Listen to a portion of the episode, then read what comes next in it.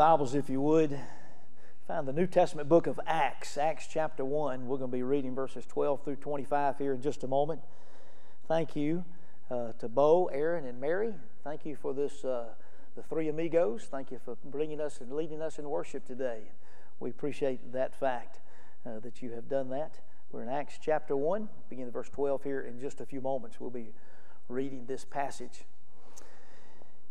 It began with one on the other side of the world. Then it spread, and then there were about a dozen. Then, after about a dozen, there were about 120 identified who had it. It really wasn't just but a few days until there were 3,000. And, and, and then it was 5,000 who had it. And then it spread to Asia, into Europe, parts of Africa, and finally to the Western Hemisphere, to our part of the world, at least for now, it has changed our world because of the ones who have it. Well, what's the it? It is not the coronavirus. Instead, it is the Christ, Son of the living God, the good news of the gospel that has continued to spread for the last 2,000 years. I'm pretty sure this crisis that we're going through, I'm pretty sure it's going to be short lived. But we're told the spread of the good news of our Lord and Savior Jesus Christ will continue to be spread and will continue to go and to grow until Christ returns.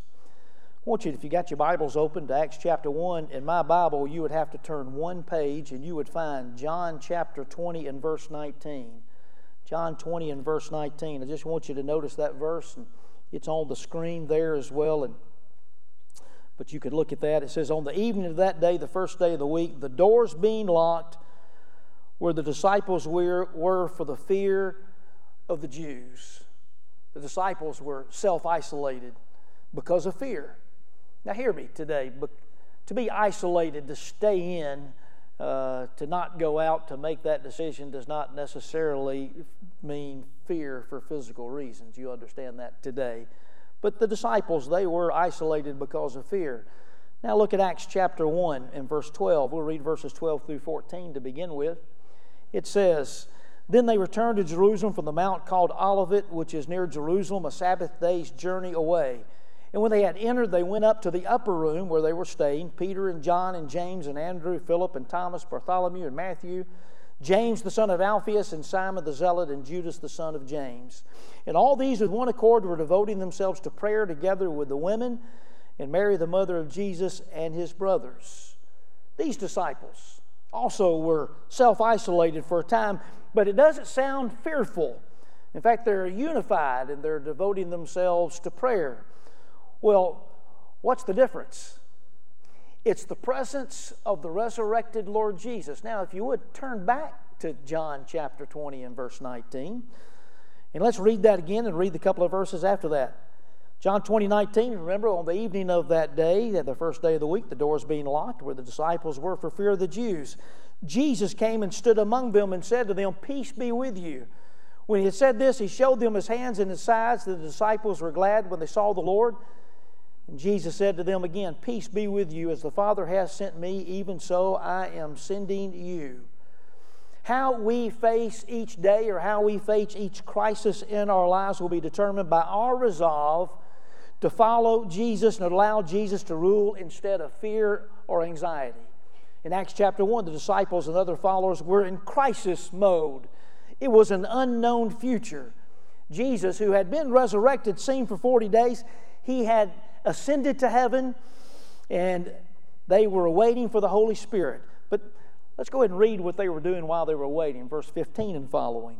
Acts chapter 1, verse 15 says this In those days, Peter, Peter stood among the brothers, the company of persons who in all was about 120, and said, Brothers, the scripture had to be fulfilled, which the Holy Spirit spoke beforehand by the mouth of David concerning Judas, who became a guide to those who arrested Jesus for he was numbered among us and was allotted his share in this ministry.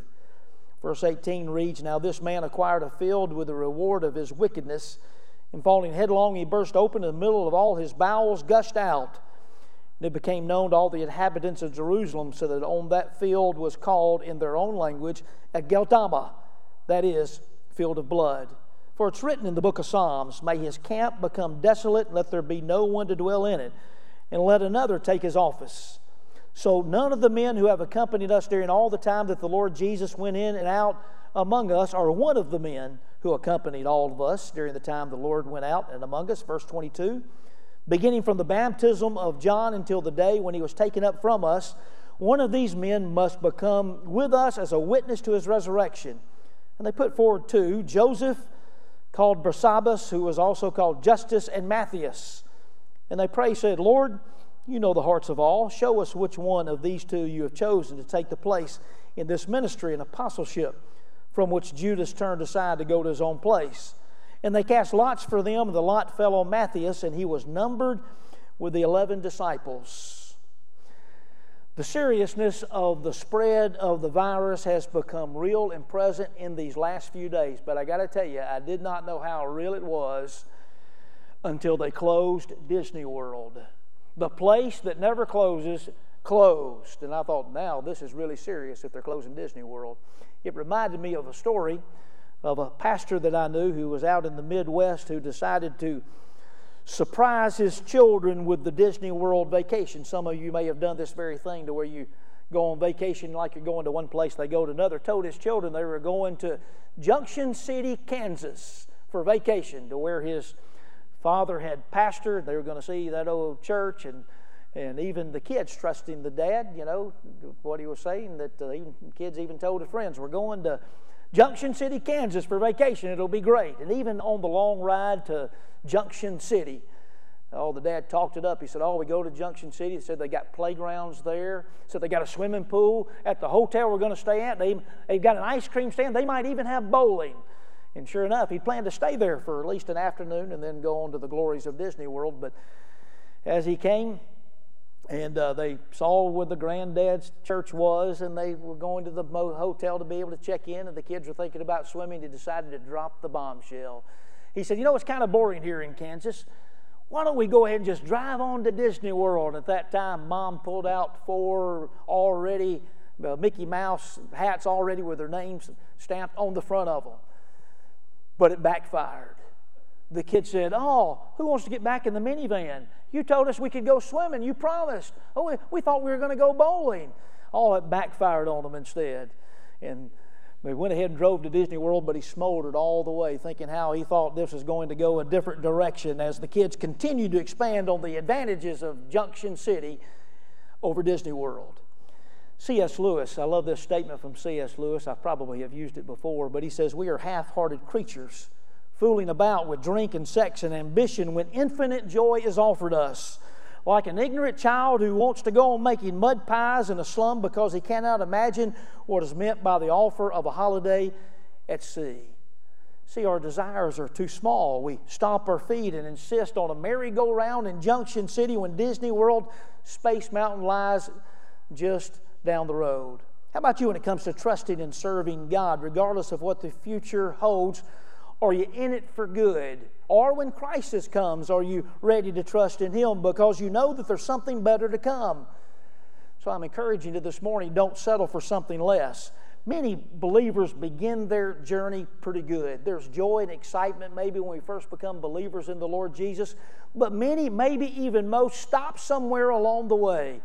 Maybe because we're enamored by something that uh, what this world has to offer instead of thinking what the Lord has to offer, or maybe because of wrong choices and sin in our life that we continue to make a habit of our life instead of giving it over to the Lord Jesus, or maybe because of some crisis that has caused us to be in fear or anxiety and we are no longer ready to accept all the good things that the Lord has in store. But all the Lord has so much more, so much more for us if we'll stick with trusting in Him. These disciples and others had just experienced a particularly significant event, not to mention the three years in ministry in which people were miraculously healed of leprosy and diseases. The lame walked, the blind could see, the water turned into wine, dead came back to life. Lives were radically changed with the good news of the, of the gospel. Then they had watched Jesus being arrested and tortured, beaten and mocked. He was taken to Calvary and died on Calvary's cross. Then he rose again the third day and was seen for 40 days uh, on earth. Now, in the continuation of miraculous things that Jesus had done there before them, Jesus ascended, defied gravity before the very eyes, to be taken to the clouds to, to the throne of heaven. We're told about that these first 10 verses, first 11 verses in Acts chapter 1. And Jesus gave them final instructions, which included waiting until the coming of the Holy Spirit. Acts chapter 2 tells us of the coming of the Holy Spirit at Pentecost. This last half of Acts chapter 1 is a transition time between the ascension of Christ and the coming of Holy Spirit on all believers. During this transition time, self isolated waiting time, we get a glimpse of the difference Jesus has made in the life of Peter and the lives of those believers who had experienced the life, death, and the resurrection of Jesus. What we're going to see this morning, these next few minutes together, if we pay attention, are the qualities of Christ's followers, qualities of Christians that will help us in this crisis or any crisis that we might face. Now, I'm going to give you some of those qualities I believe found in the scripture and we're going to make them in first person. So, as we do, I want you to make them personal. And the first one is this I'm counted with genuine believers.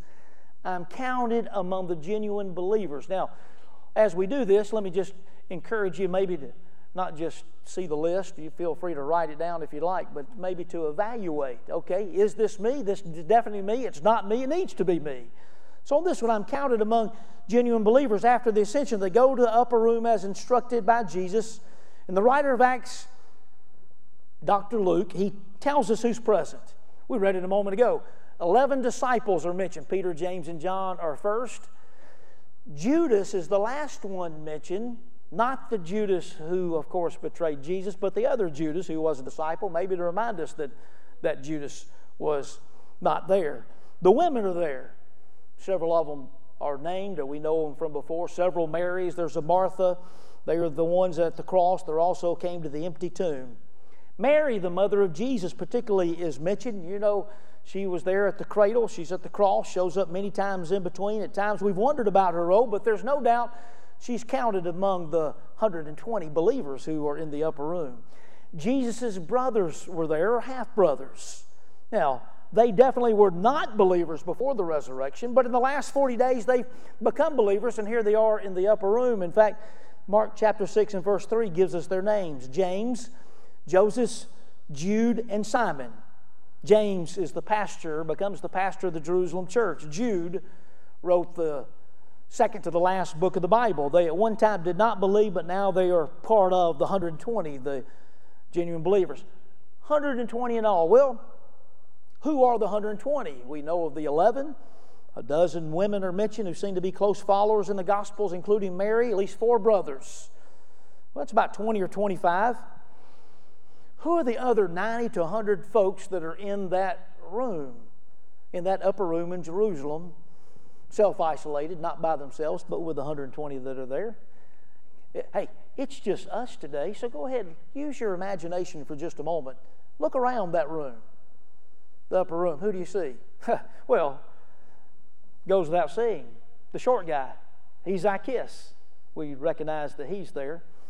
Look, there's the uh, there's the one who was the Jewish synagogue leader and the Roman centurion. There they are standing together.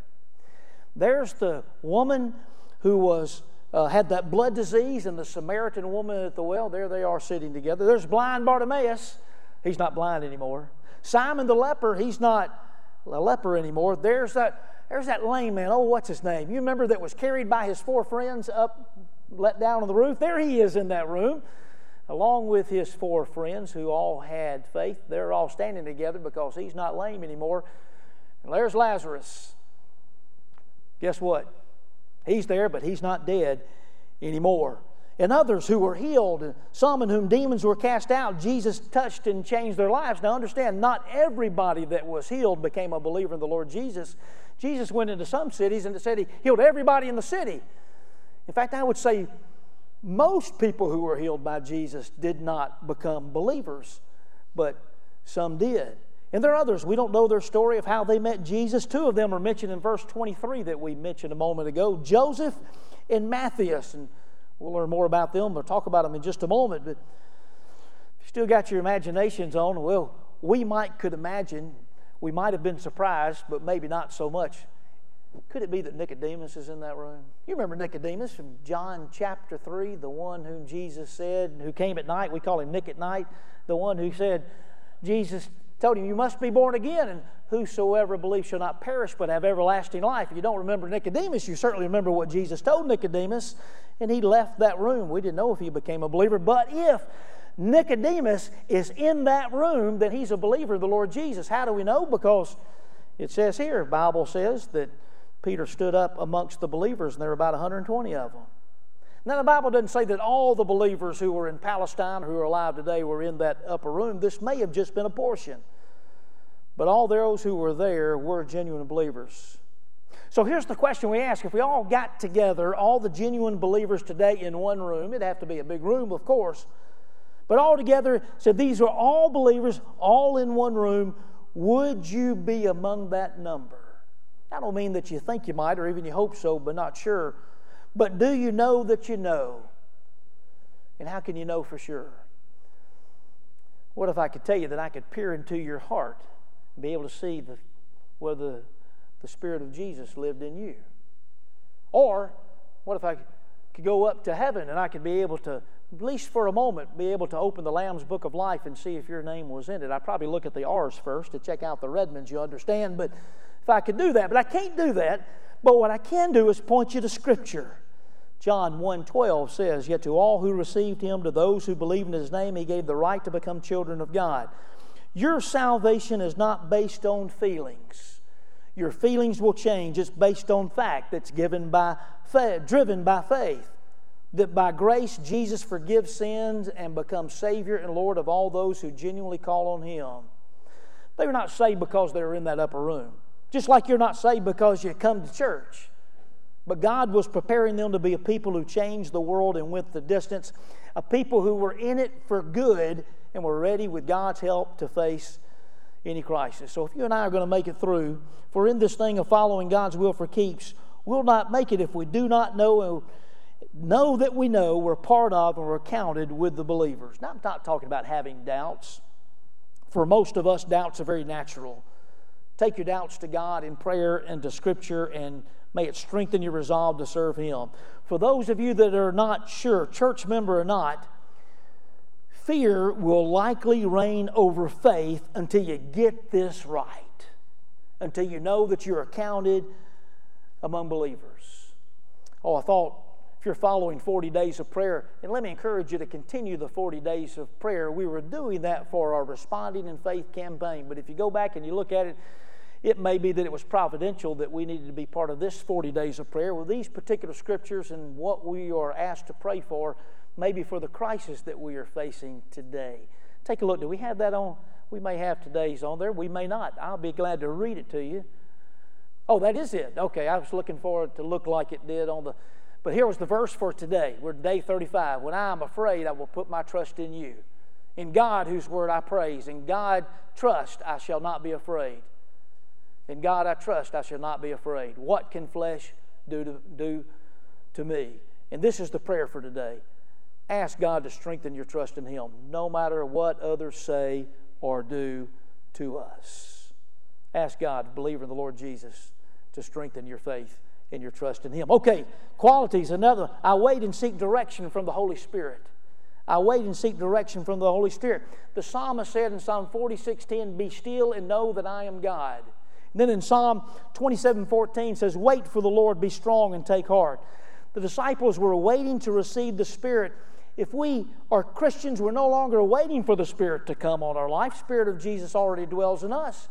But we're often waiting for the Holy Spirit to give us direction, show us what it is that we need to do. How, how long do they have to wait for the Holy Spirit? Well, they had to wait 10 days, 40 days before Jesus' ascension. Pentecost is on the 50th day. So there were the 10 days in between, and so they were waiting the 10 days. Now, today you can order something from Amazon, everything but toilet paper and hand sanitizer, and if you have Amazon Prime, you can get it in two days. But often with businesses, if you call and you say, I need that sent to me or need something done, it's often that 10 days to, you know, it's 10 days to two weeks or something like that that we have. And, and the, uh, the way in which they counted 10 days may have been more like the five to 10 days, seven to 10 days, week to 10 days kind of a thing. And sometimes you wait. Well, you don't wait at the mailbox usually, do you? For that to come, even if it's two days or seven days. You go about your business or whatever it is that you need to do. Well, we're waiting. We're in a wait mode right now. What's going to happen next? What's going to happen next? Uh, well, it's a little bit different today that we're going to go about our business as usual. It was different for the, these believers in that day because they were in the upper room and things had changed in a dramatic way for the, for the disciples and believers' daily routine. But the ability to be still and listen to direction or be able to let go and change what we're doing if the Lord directs, it's critical. If we're going in the run direction, the Holy Spirit's leading or wanting to lead in another direction, but we cannot wait or we cannot linger enough to know, then we're going to be out of step of following the Lord God. Waiting for God's never wasted time. There's a time we might tend to worry, might time we might tend to work for God, time we might wait on God. But waiting on God may not mean doing nothing for 10 days. What do you, what do you call that person who comes to your table when you go out to eat? If it's a him, you call him a waiter. But he's not really doing nothing, is he? He's serving. So, what are we to be doing? What did the disciples do while they waited? The, these verses serve as a kind of a summary. They waited in prayer. They took care of needed business, which was replacing Judas. While waiting, they prayed and did what they knew needed to be done. While waiting does not mean that we're to be idle, it's more likely doing that which we already know to do, or as they did, doing what we know Jesus had instructed. In Acts chapter 1, it was a time for the 120 to come together, trust God, believe in the promise of Jesus. John 14, 16 says, And I will ask the Father, He will give you another counselor to be with you forever. So perhaps this is a time for all of us to pull together as we wait on the work and the direction of the Holy Spirit. As we're not waiting just for what Fox is going to tell us happens next, but as we wait on what it is the Holy Spirit would tell us even more. Be sure that uh, you balance maybe the what you get off of social media and on television or what you find in God's Word, which leads us to a, another thing that we find of equality. I consistently spend time worshiping Jesus. How do you spell worshiping? Is it with one P or two? I looked it up. Yes, it's both. You could do either one. But I want you to use two P's, and if you spell worship or if you think about worship today, because I want you to think of the two kinds of P's in worship that is, private and public worship. Both are essential for a commitment to serving Christ. We've often talked about needing quiet times in prayer and of reading God's Word. Waiting on the Holy Spirit has to do with consistent, quiet times with God. Well, how important is public worship? Can you be a Christian, not come to church, and not be involved in worship? Now, I'm not talking about those who are joining us online for purposes today or for their purposes but maybe you can. Maybe you can be a Christian and not go to church or not be involved in public worship. But you cannot be a self, excuse me, a serving servant of the Lord Jesus Christ and public worship or private worship not be a priority. It's biblically impractical, maybe biblically impossible. What did the believers do in Acts chapter 1 and 2? and following what they were to worship Jesus. Acts chapter 1 and verse 14, one translation says, They agreed they were in this for good, completely together in prayer. Acts 2.42 says they devoted themselves to the apostles' teaching, fellowship, breaking of bread, and to prayer. Acts 2.46, every day they continued to meet together in the temple courts. Acts chapter 4 and verse 24, they raised their voices together in prayer to God. Acts chapter 5 and verse 12, all the believers used to meet together in Solomon's colonnade. In times of crisis, they pulled together and they were not isolated from one another. What were they doing? Well, prayer was common, there was teaching, preaching, learning was taking place. They were raising voices together. What does that sound like? Sounds like they were worshiping Jesus. Peter's clearly recognized the leader, but they weren't worshiping Peter. James became the pastor of the Jerusalem church, but they weren't worshiping James. Mary, who is mentioned here. I think she's mentioned here for a reason. It's the last time that she is mentioned in Scripture. She's listed here among the believers because she's not to be worshiped, not to be prayed to. She serves as a worthy example for others, but should not be glorified. Why did I tell you this? Because if instead of these being our worst days, may they be among our finest moments of the followers of Jesus. We have to be real honest. Worship must be a priority. Glorifying Jesus and Jesus alone must be the center of all that we do. Ever since we sent the email, the first, second, third, whatever, the email that said we were having worship today and that if you needed help, please let us.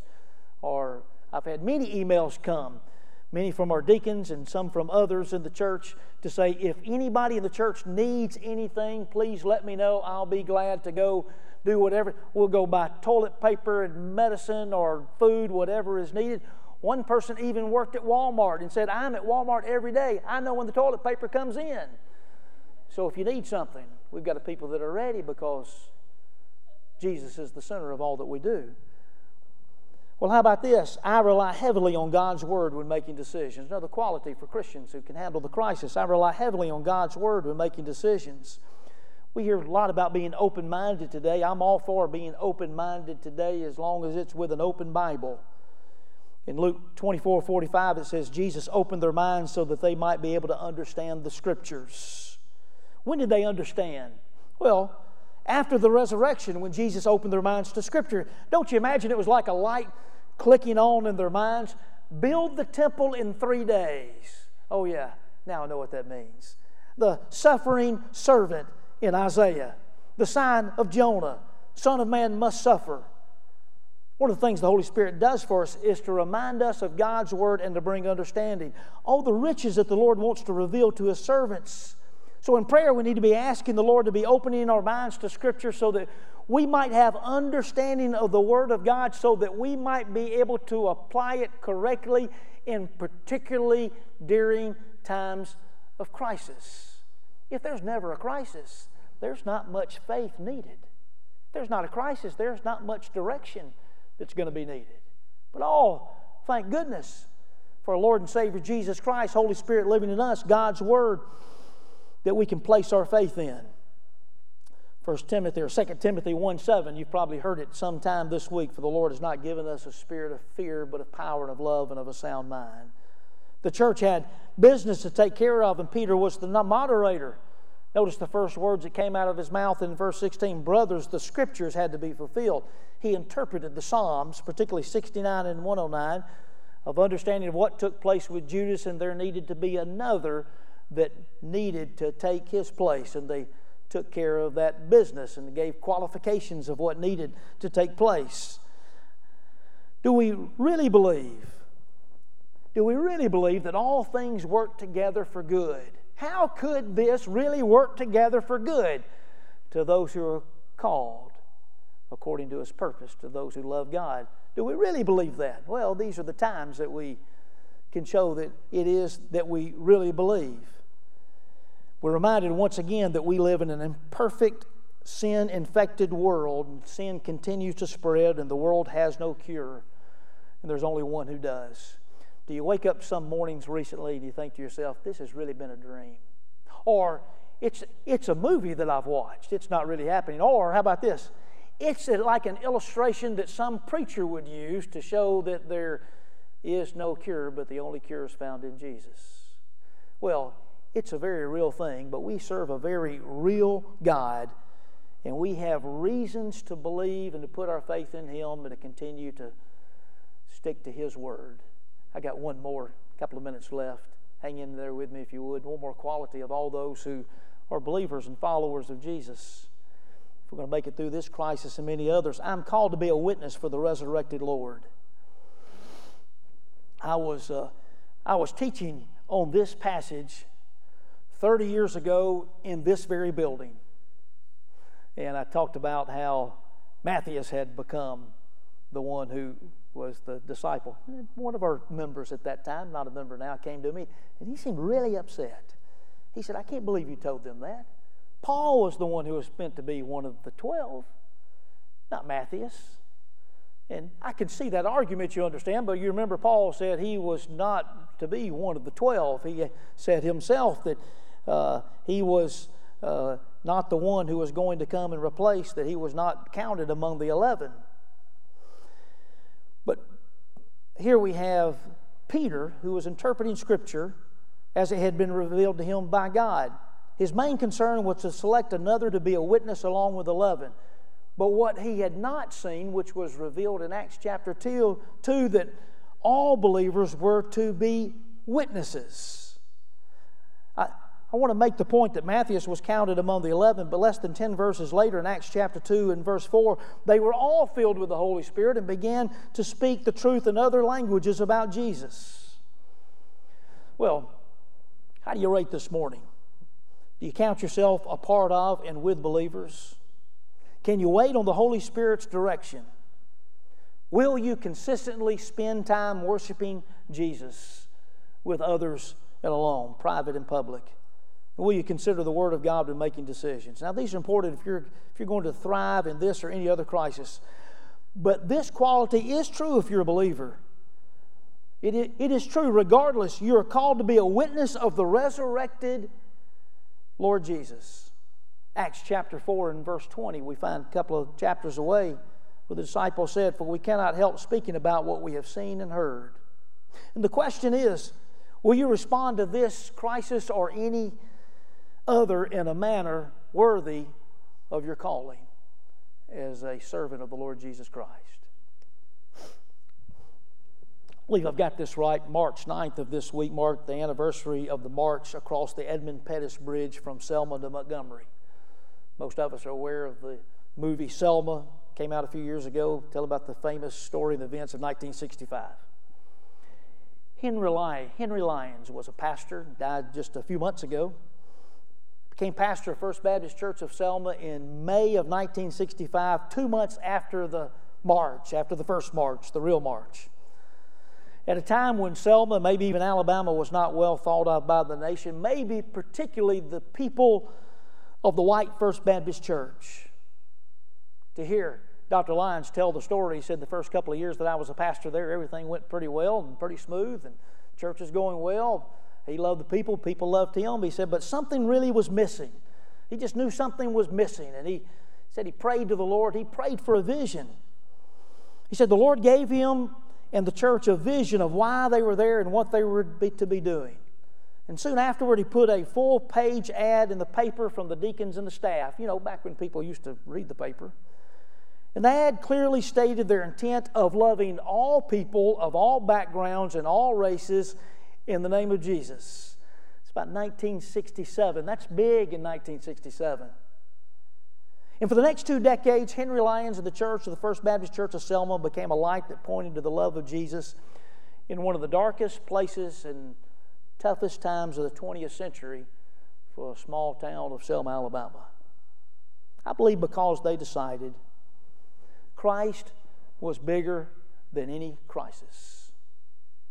So today, we're just going to resolve Christ is bigger bigger than anything that we could face, bigger than anything that the world could face. In the midst of this crisis, which is perhaps affecting all of us in some way, you've got other crises in your life. You've got other things that are going on and taking place. So let's just resolve, and golly, I could have just come up here and in less than a minute probably, but let's just resolve that Christ is bigger. And we're going to trust in Him. We're going to respond in faith.